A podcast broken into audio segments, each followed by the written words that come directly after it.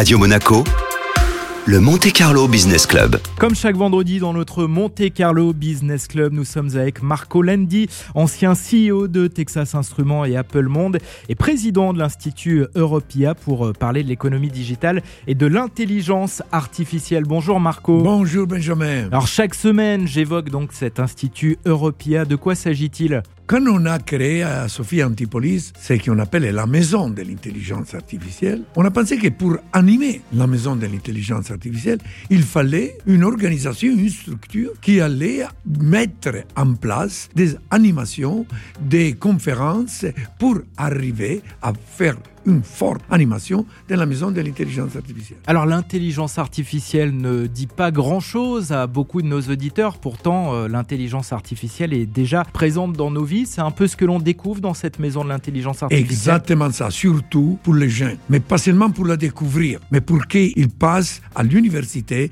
et qu'ils veuillent faire des études sur le digital, sur toutes ces nouvelles technologies qui deviennent de plus en plus importantes. Et alors même les collégiens du département des Alpes-Maritimes viennent et reçoivent aussi une première formation, une première approche de ce qu'est l'intelligence artificielle. C'est exact.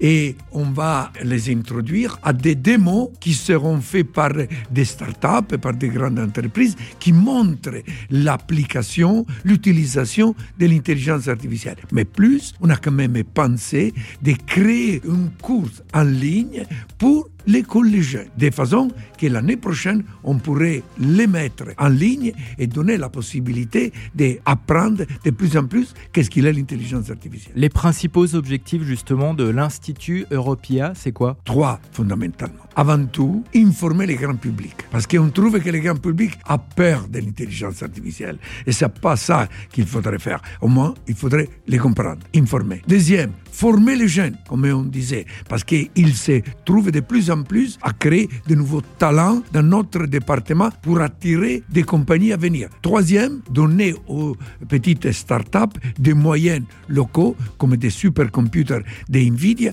qui lui donnent la possibilité de faire machine learning et deep learning. Merci Marco, on reparle à nouveau digital Merci la semaine prochaine.